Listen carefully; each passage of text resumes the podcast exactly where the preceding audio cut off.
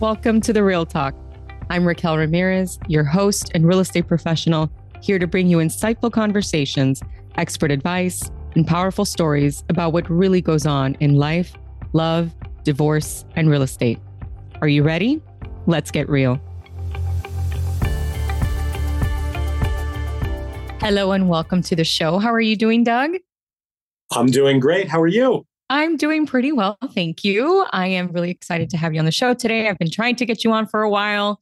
For those of you who are tuning in today, I'm speaking to a friend and close, uh, let's call you a colleague, even though I'm not an attorney, I consider you a colleague, uh, Douglas Hiller. You are a member of my NADP group, and I'm really, really excited to know you. I'm happy to be speaking with you today. And I don't know if I've ever told you, but I'm actually really impressed about uh, your education. Um, just to give you a little bit of background on Doug, uh, aside from the fact that he was born and raised in Bergen County, New Jersey, he actually moved to Atlanta to attend Emory University, which is pretty prestigious, if you ask me. Then uh, I think you got a bachelor's degree in Spanish and international studies. And then you actually moved down to Miami, where you got your law degree from UM, correct? Correct. I did the joint degree program at UM. That's right. Because then you got a master's in business uh, business administration with a dual concentration in finance and international business. That's pretty of impressive, course. Doug. I got to be honest. Thank you. that is pretty impressive. And then, of course, you grew up in a household uh, where both your parents were in real estate, so it was inevitable, of course, that you go into real estate as uh, as your field of law. Your mom was a realtor. Your father was a commercial real estate appraiser, who I think also had his broker's license. And then since 2004, actually, you've been handling various areas of law related to real estate, like real estate closings, title work, preparation, review of commercial and residential leases, landlord tenant disputes, condo association collections, and representation and construction litigation.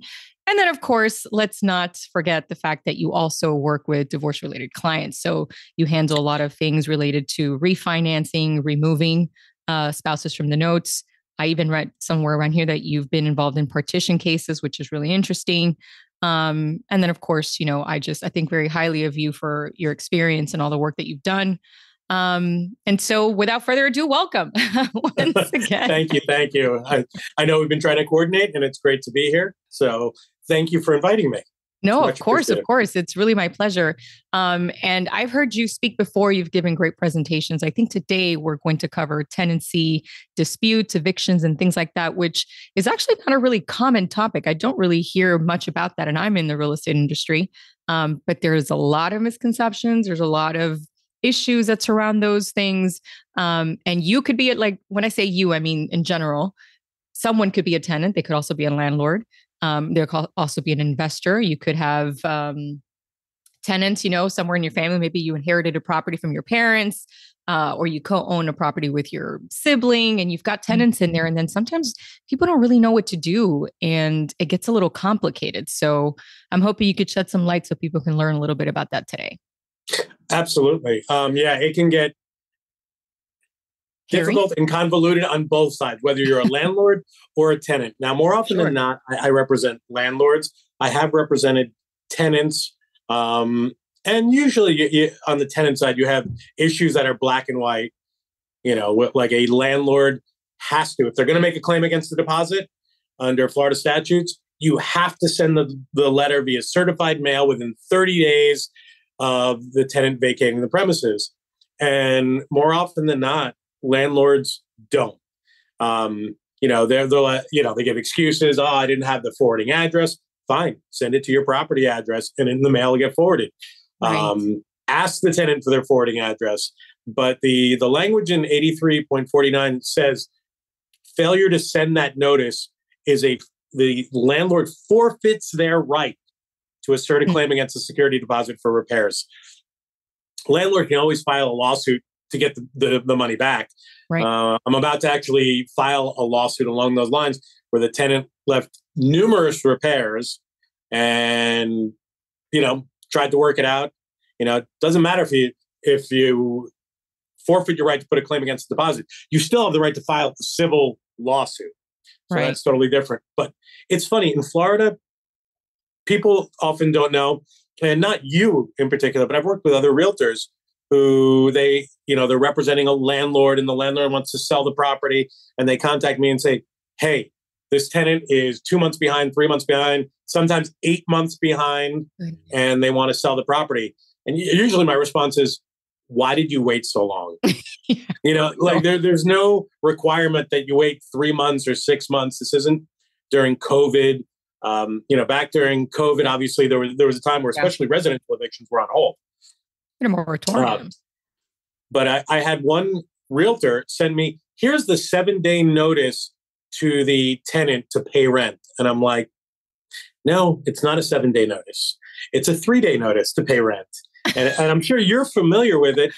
It and, and, it's, yeah, and it's really black and white in the statute, but most people don't read. They just they they either take things from the internet, they hear from third parties. Mm-hmm. Um, you know, and there's there's different types of evictions. Like there's different ways to remove someone that you don't want living in a property. You know we, have talked about this before. Mm-hmm. there are evictions right. and that's where there's a landlord tenant relationship. There is uh, unlawful detainer which there's no obligation to, to pay rent. It's um, you know it's like when you have a someone staying there for month to month. without paying rent for, for a period of time like a friend is staying. Um, and then you have the ejectments um, so they're they're they're all related. You're trying to remove someone, but it's a different statute. It's a different procedure. But the most common, the most common by far, is is an eviction. Eviction, and the vast majority of evictions are for non-payment of rent. Uh, that's at least in my experience. That's probably at least eighty to ninety percent of the evictions that I filed are non-payment of rent. I can uh, imagine. Uh, yeah. And with the rents as high as they are, listen, you're the realtor, but with the rents as high as they are in Miami, the sooner That's you move on something like that, I, what's the average rent now? Like twenty eight hundred to three thousand. Oh my god, it could be even. And you're looking at studios and and oh one yeah. bedroom apartment. I, I, think the average rent in Miami is somewhere close to three thousand dollars a month. Well, I'll tell you, I was looking, I was actually just looking for a client uh, who inherited a property. She needs to rent it out. It's a small mm. 3 2. I'm talking about, I think it's just shy of 1,600 square feet. And there's some comparables out in the market that are renting in the 4,000s. I'm talking about West Kendall. This isn't like a 2022 home that's got all the bells and whistles. It's not, you know, it doesn't have an enormous backyard or pool it's it's it's nothing extraordinary and not that there's anything wrong with Kendall, but Kendall is a suburban area. It's not Coral Gables. It's not on the water. It's got a very small footprint, and there are comparables in the high threes and low fours.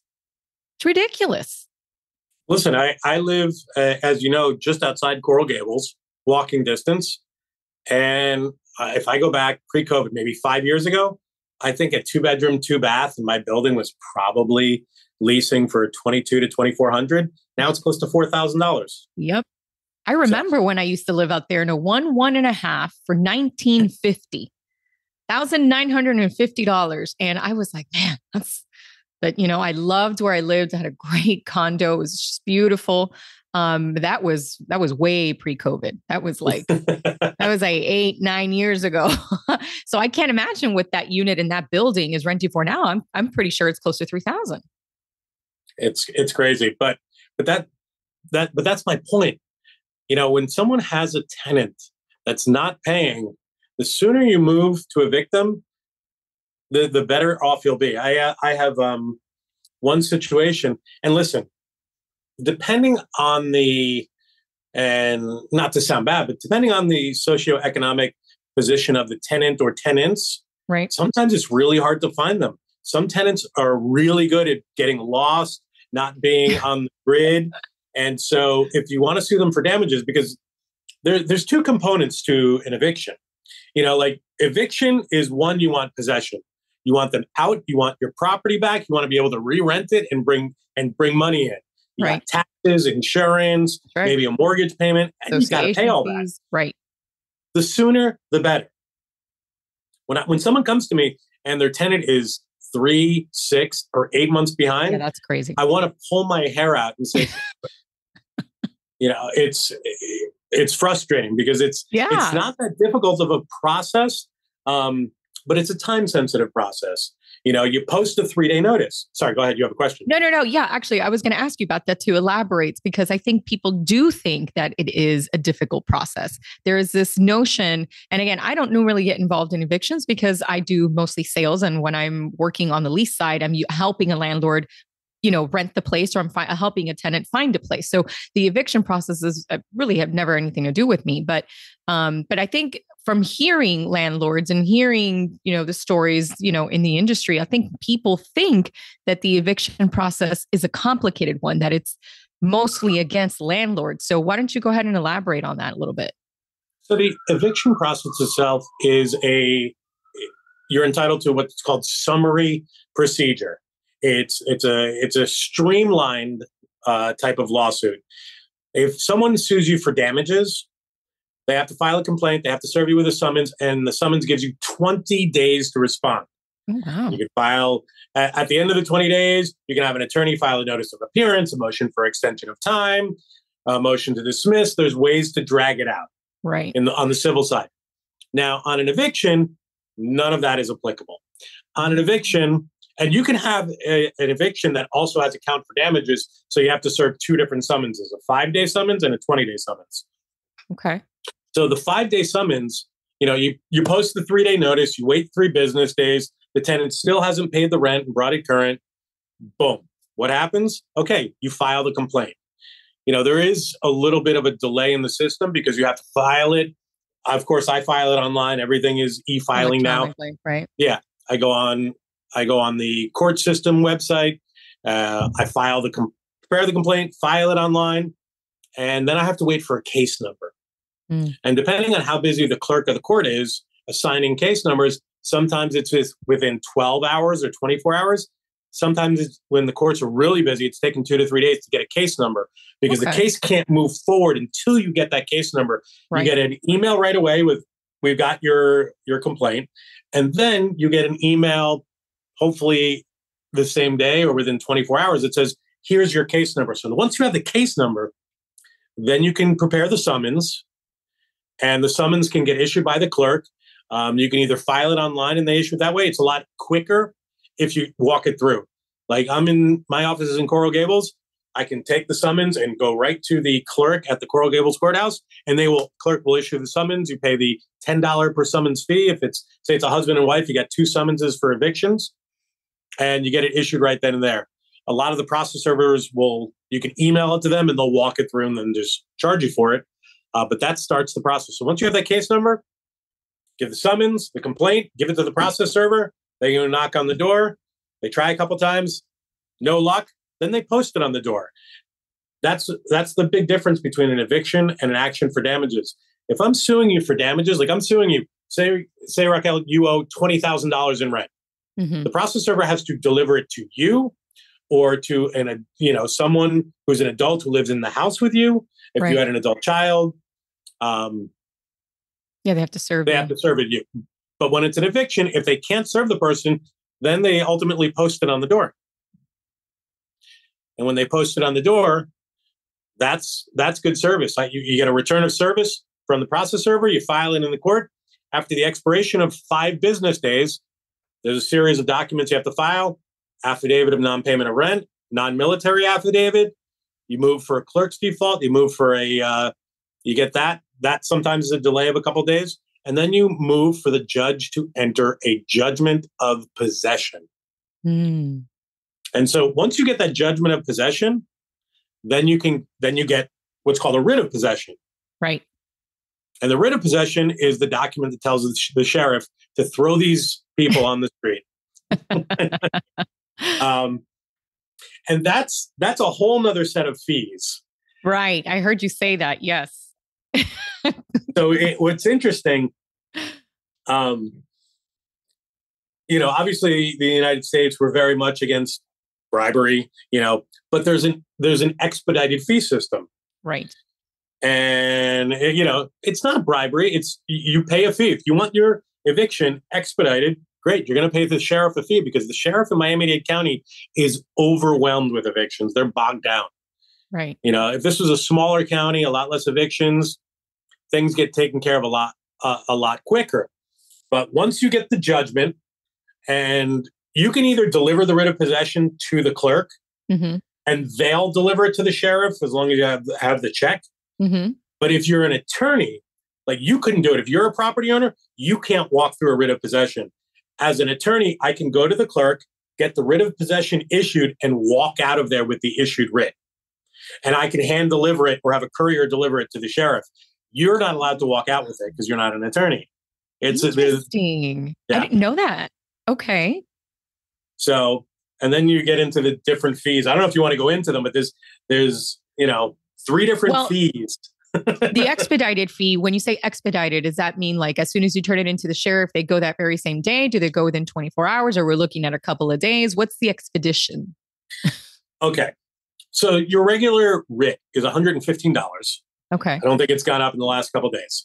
Um, it's $115 that you pay to the sheriff, and the sheriff will go out there in two to three weeks, um, depending Okay. on how busy the sheriff is, and post the writ of possession. Right. It's supposed to be posted within 24 hours, you know, posted pretty quickly Mhm. and in a conspicuous place, and it says you have 24 hours to get out. Okay. That's the short version. Um, on the hundred and fifteen dollars, it's going to take a couple weeks for the sheriff because you kind of go to the you know the bottom The of the pot. list. Mm-hmm. There is a rush fee. It's three hundred and seventy three dollars. Still not bad considering rents are No. three, four, five thousand dollars a month. Right. So the three hundred and seventy three, the sheriff. It used to be they would go out there within forty eight hours. My understanding is sometimes it's a little slower. It might be seventy two hours, but they post it on the door within 48 to 72 hours for the 373. And sometimes that's enough. When a tenant gets a writ of possession posted on their door, sometimes they're gone. They skedaddle. They they're like, okay, Within a few hours. Yeah. they don't want to be dragged out. exactly. So sorry, I was my device telling me low power. Um, well, yeah, I can see how that um yeah, I, I can see how that's starting to take longer because 115, you said 115, right? 115 150. w- w- versus 300 and really the difference is nothing. They're going to end up having to raise that if they don't want to start. Well, the 373, it's still, even though they posted quicker, they're still not going out there for another two to three weeks to actually remove them. Oh, So it's a, you're paying a rush fee to post. just Now- to post. I see. Now, there's one final writ fee, rush fee, and uh, they don't have it in Broward. I've asked if they have it in Broward. So the on- they have it in Miami Dade, and it's one thousand six hundred and thirty-six dollars, if I'm not mistaken. Oof. And that one, depending on when you get it to the sheriff, they either post the writ the same day as you get it to them, or the next day. Like if you got, I got it to them in the afternoon, they'd be going out the next morning Right. And they go back to remove the tenants in like 48 hours. Oh, they actually go so i i had one you know not a lot of people like oh but it's $1600 i'm like it's 1600 and you're not losing four weeks of rent. Right. right. so i had one of those and it was um it was a couple years ago. There was there was more litigation involved. There was a dispute over title and we got we won that lawsuit and so then we got a writ of possession. It was a tenant who tried to steal a property long story. Hmm, um, but we got the writ of possession and it was now owned by an estate and we paid that $1600 fee. I got it to the sheriff on a thursday morning. Saturday morning at 6.30 a.m the sheriff was there knocking on the door. And i Oh, think the tenant knew that we were that we were going to move quickly because not only was the tenant already gone They cleaned on the way out. I doubt it. uh, quite the opposite they Yes. demolished Yeah. the property That's I mean, sad. fans lights smashed ripped down toilet smashed window smashed. Like the place was a, a disaster. Why you know, painting on the walls. Um, it, you know, it, was one of those situations. That's act- that that case alone is is the topic for another podcast. Um, That's so sad. I don't know why people do that. I mean, you know, as a landlord, you have the right to receive, you know, rent for your property. This these these are the conditions. This is the rent. This is the lease, whatever. These are the terms. You know, you have to make good on that. It's like I remember when I was um uh property manager uh as a corporate banker, you know, during the Great Recession, of course, we used to take back some properties. And every now and again, we used to run into a home that was I mean, it looked like a Jackson Pollock painting on the inside. It was horrible. People used to throw you know, cement down the toilets. I remember walking yes. into a house where they stripped everything, kitchen that you couldn't tell. I mean, unless I mean, yes, you could tell because you could see like where there were um, connections, you know, for plumbing and stuff, but they literally just severed every plumbing line, every electrical, all you could see were just torn up walls and just a blank canvas. You couldn't tell where the kitchen cabinets were. They took everything, everything. It was unbelievable. Like, how much effort does it take for you to do that? And who do you think you're getting back at? I mean, that's just so sad. But you're right. That's the topic for a, another well, conversation. The amazing part, I, I, guess, what what frustrated me in, in situation like that, you know, obviously you got to file a police report. Right. Uh, right. And in our situation, like we we you know my client was actually the personal representative of the estate filed a police report but the the, the sheriff was like probably not going to get anywhere you know you can't prove it was the tenant. Right. I'm like i'm like the writ was posted yesterday the day before and you're going to tell me some other person came in here in the last 48 hours and spray painted messages on the wall yeah. like you know ex- expletives right. you know you know, really nice of you just before Christmas and you know this and that. Yeah. And they were personally directed. It was me. Yeah. and the sheriff's still like, yeah, good luck with that. Yeah, we had we ran into those cases too at the bank. It's sad. But that's interesting that you would um wow, so it's 1600 bucks and you get somebody out within basically like 48 hours. And that's the whole point of it, right? I mean, the sooner you get in there, the sooner you are able to evict someone. I think, well, aside from the obvious, which is the sooner you are able to re-rent the property to start collecting rent and paying your, you know, your expenses, your mortgage, your taxes, whatever. Um, you know, the the more you mitigate losing funds, but also the lesser the risk you run of having the tenant I mean, in this case is, is really not a good example, but by giving them a few days, you reduce the risk of them actually doing harm to the property because they have to get out. You know, they're they're gathering their things, you know, so ideally or potentially you would reduce that risk, I'm assuming. I mean, I, agreed. But if you give somebody like two weeks, they're like they have time to like sit and plot. You know what I mean? like, what are we going to take? What are we going to destroy? Listen, and, and, and, I've told clients who are landlords, and even though it's not in my financial interest to do this, because then I don't make money on filing an eviction, right. I've told them, listen, before I file, why don't you go negotiate with the tenant? Yeah. Why don't you go negotiate with the tenant? Offer them 500 bucks to move out. Cash for keys. Um, mm-hmm. You know, cash for keys. Exactly. Yep. Um, it's not just in the foreclosure market. If you offer them cash for keys, mm-hmm. you know, you save all those costs. Yeah. Can you get a judgment? And are you entitled to to get a judgment for attorney's fees and costs. You know, say the whole thing costs you between attorney's fees, costs, you know, filing fees, writ of possession. Say you do the 373 and the whole thing costs you about 1,500. dollars mm-hmm. You know, service and process. It's also going to take you at least a month yeah. to get them out. Right. So wouldn't it behoove you to maybe offer 500 $1,000? Be like, if you're out in two weeks, I'll give you $1,000. Yeah. Um, because you know and that that's part of the issue with some mm-hmm. of the mm-hmm. tenants they mm-hmm. don't a lot of times they don't have the money to rent a new place and yeah. so they're they're like listen i i need time to save up money and i've actually had tenants file those answers hmm. which gets me to, to, you know what i wanted to say before like a lot of times the tenants will find an answer oh my god I'm, i see your pinky i was like oh cow I, I, I, knew you yeah. broke it out but a lot of the times tenants will fi- file an answer in the lawsuit in the five days. It's like, oh, the you know my my I have medical problems and this happened to my child and you know I'm experiencing all these kinds of difficulties. And the law in those situations, fortunately or unfortunately, depending on which side you're on, mm-hmm. doesn't care. Right. The the way Florida statutes for residential tenancies uh, in particular reads, it's under 8360, is if the tenant doesn't do one of several things, the landlord gets an automatic default final judgment Final or judgment. possession. Yeah. They have to deposit the undisputed rent into the court registry. Okay. If there's a dispute over the rent, you know, say the landlord's claiming the rent is 2800 and the tenant's like, no, it's 2500 Or maybe the tenant wasn't paying the full rent because of repairs that weren't made. Mhm. Well, the tenant has to pay the undisputed rent into the court and file a motion to determine rents. right. Or if the tenant claims that the rent was paid in full, that's like the one defense where you don't have to deposit the money. Tenant says, here are a bunch of receipts. Receipts. Uh huh. My bank statements, whatever. Now, I actually, you know, I love telling stories about funny cases. Those are I had an eviction. I, I had a client, uh, he's since passed away, but he actually had a receipt book. You know, the old carbon copy receipt Yep. books? And that's how he would write his receipts to all of his tenants. He had multiple rental properties. And so they would get a carbon copy, or they would get, you know, the white and he would keep the yellow.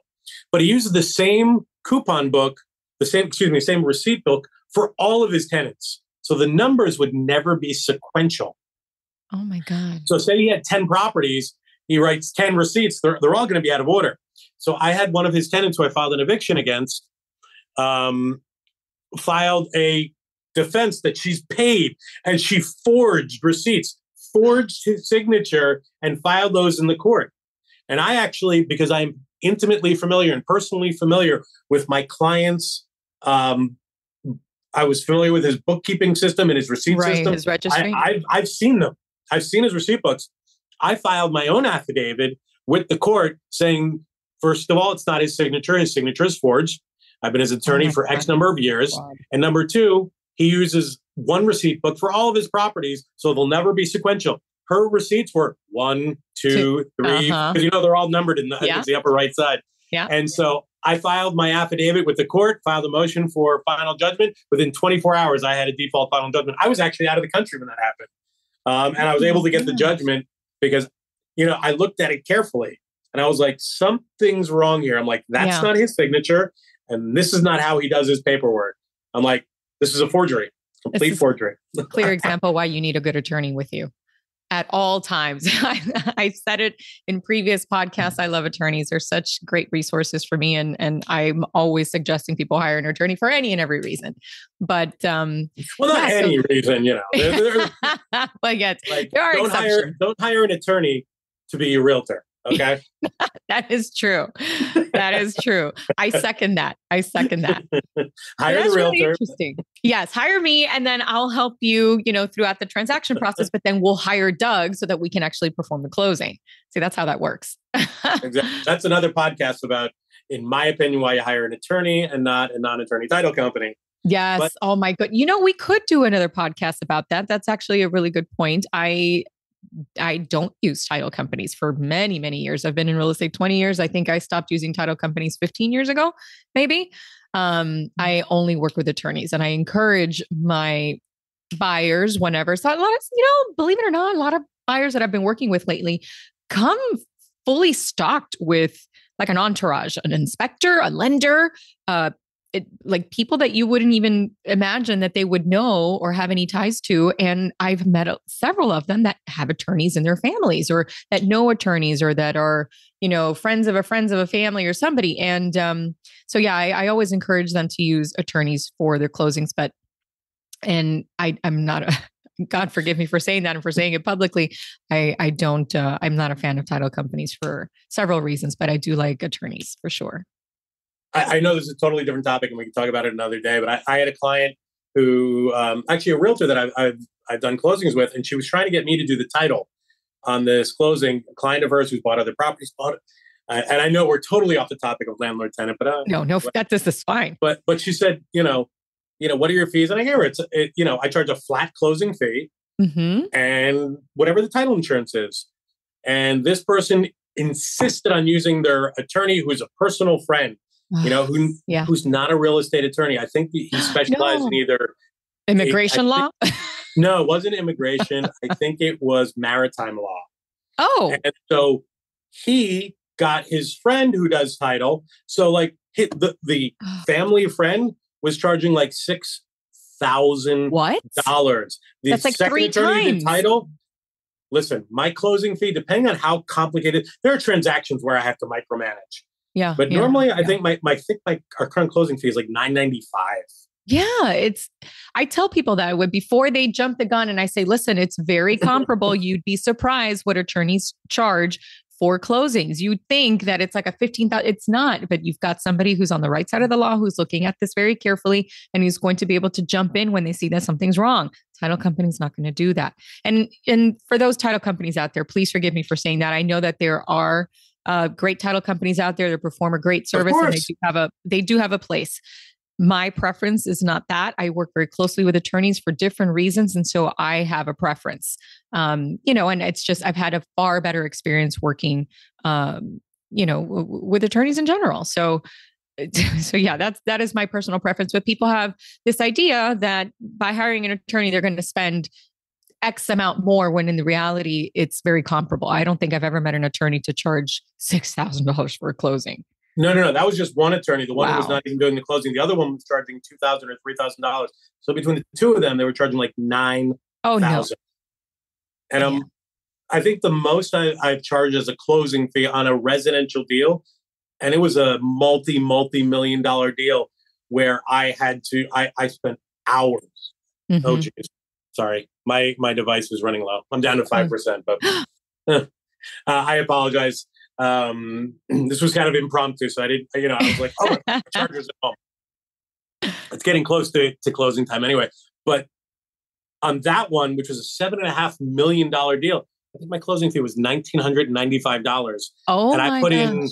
Four, three to four times the amount of work I would on a normal transaction because it was so complicated. The house was in foreclosure. Um, there was daily accruing interest, and it was interest at twenty four percent, and so it was. It Yeah, was it's a lot of work. Very difficult closing, um, but we got it done. Yeah, yeah, that's a lot of work. That's a lot of work. So I want to bring it back to because I know you're running low on battery, and I don't want us to get caught off this. Um, going back to no, no problem. Going back to the tenancy, you know, an eviction situation. Um, and I we were talking about the eviction process, and I know that people now uh, at least should have a little bit more information as to how that actually works and why you'd want to get ahead of the problem before it, it becomes a financial burden. Because yes, after two, three, four months, you're talking about let's say an average rent is $3,000, you could be out of pocket already like $15,000 paying a mortgage. And even if, and and let's, let's assume best case scenario, you own the property free and clear. You still have taxes to pay. You still have insurance to maintain. Those are Correct. expenses that are coming out of your pocket. And as a landlord, as a property owner, you have the right to you know to collect rent on that so the idea of course is to get in there as soon as possible you don't have to wait 30 days you're not a bank you don't have to let that thing sit in a system red flagging for six months before you can actually you know uh, file a complaint with the court system but let's say that as a landlord not only do you you realize that this is going sour right that this tenant is problematic because of course everything isn't as black and white right you've had a pay a good paying tenant for what let's say a year two years six years whatever and all of a sudden this tenant doesn't pay this month and you send them that notice and they don't get back to you i mean I think what happens a lot of times is that landlords are like, well, they've been a good paying tenant. They've maybe been late once or twice. They've paid me on time every other time.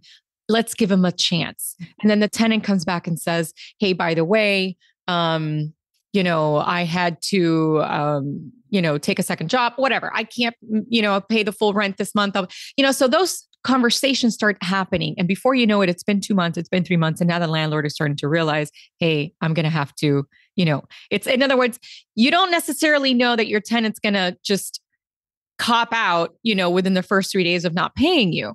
But in addition to that, there could also be the instance in where there is damage, right? And it could be substantial. You might get away with, I don't know, a couple thousand dollars painting, cleaning, stuff like that. But in the case where there is a lot of damage, can you, like I think you said earlier, file two different complaints, right? Let's say like one for the eviction and the other one for damages.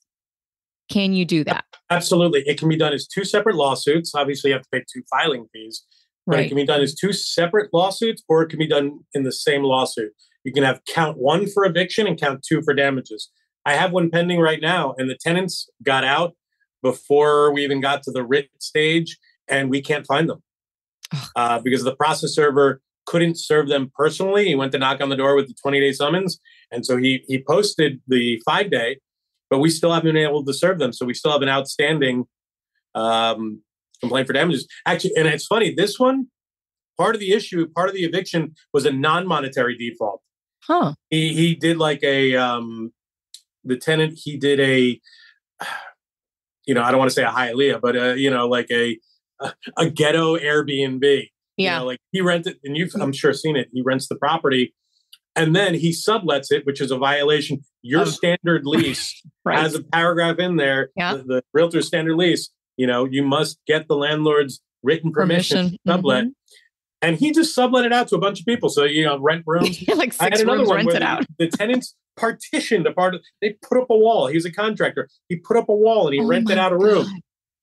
God. Oh my god. The things that happen, yeah. But That's you you can file two separate lawsuits. Um, the advantage of doing it once at the same time is being able to serve the tenant. Um, Right. Listen, especially on the lower end properties, you know Mhm. anything you know a lot of properties maybe in Homestead or something like that sometimes it's hard to find them you know you can start doing skip traces but it might be a few months before their address shows up in public records so Right. Right. Well, then what is the likelihood really that if you do file a complaint for damages, what is the likelihood that that tenant will actually bring whatever funds are being demanded of them? Uh, What are the chances of you getting paid? Let's, slim to let's none, say. You know slim to just- none, right? yeah i mean you, you could have a judgment in public records. Even if you get the judgment you get to serve them. You get a judgment it gets recorded in public records. If they ever go to buy a property if they ever get you know if something happens that'll be recorded. That'll show up. But um there's people who are in the gray market economy and they're always kind of going under the radar Yeah. You know, I, I just handled an eviction for a realtor who's also a real estate investor. And, you know, real quick before we get disconnected, you know, she inherited the tenant. And so she didn't get to do her own research and, and due diligence. I'm sorry. she- There were there were two uh, two owners of the property. And so when I did some research as I was getting ready for the eviction, that tenant, this was the third eviction or fourth eviction Oh of that same tenant and his wife gosh. in like the last three years. You know how long it takes to do a search in Miami Dade County to see if there's been an eviction filed against that person? Five minutes. it's true. I mean, you can do a background check and, and Yeah, I spend money on them. it. I could get on the clerk's website and just give me their last name, their first name, and do a search. And boom, yep, this person's been evicted like four times. Very similar allegations, stolen God. construction materials, non-payment of rent. You know, it's you know, a little my bit of research goes a long way. It does. It does. And that's one of the reasons that when I work with landlords, I always encourage them to let me do as much vetting as possible. Um, you know, request Agreed. background searches, you know, all kinds of credit reports, police background, whatever. And we go down a, a, a long list and we try to obtain as much information as we possibly can. And sometimes, you know, for the most part, I've been very lucky, I think. I, for the most part, I've found really great tenants for some of my landlords. But you know, every now and again you get an offer from someone that you're like, oh, I didn't even realize that someone's background report could look like this. but um, Absolutely. you know, there is there is a lot actually to cover when it comes to this topic, and and there are subtopics still to tenancy, uh, landlord, and, and the Tenant Act, and there's so many things and so many branches we can go into. But I know that we're pressed for time because I don't want to get cut off. Yeah. So. And I pr- promised you already that I would have you back because there's so many other topics that I want to discuss with I'm you. and I looking know forward you to have it. a lot to share. Yes. So I'm going to cut it right here then because I don't want to get cut off. But I do thank you so much for imparting some of that knowledge. I know it's going to be useful to a lot of people because, like I said, most people just don't really understand that process. So if and when you do run into that situation, I want everybody out there to know that if you have a need for an attorney, a real estate attorney to help you with that, you should reach out to Doug Hiller. Thank you so much. It's so great to see you. Likewise, Raquel, and I'll see you soon. Absolutely. More will be revealed. Absolutely. I love it. Take care. Thank you for tuning in to this episode of The Real Talk. We sure do appreciate it. If you haven't already done so, be sure to subscribe to the show wherever you consume podcasts. This way, you'll get updates as new episodes become available. And if you found value in today's show, we'd appreciate it if you would help others discover this podcast. Until next time.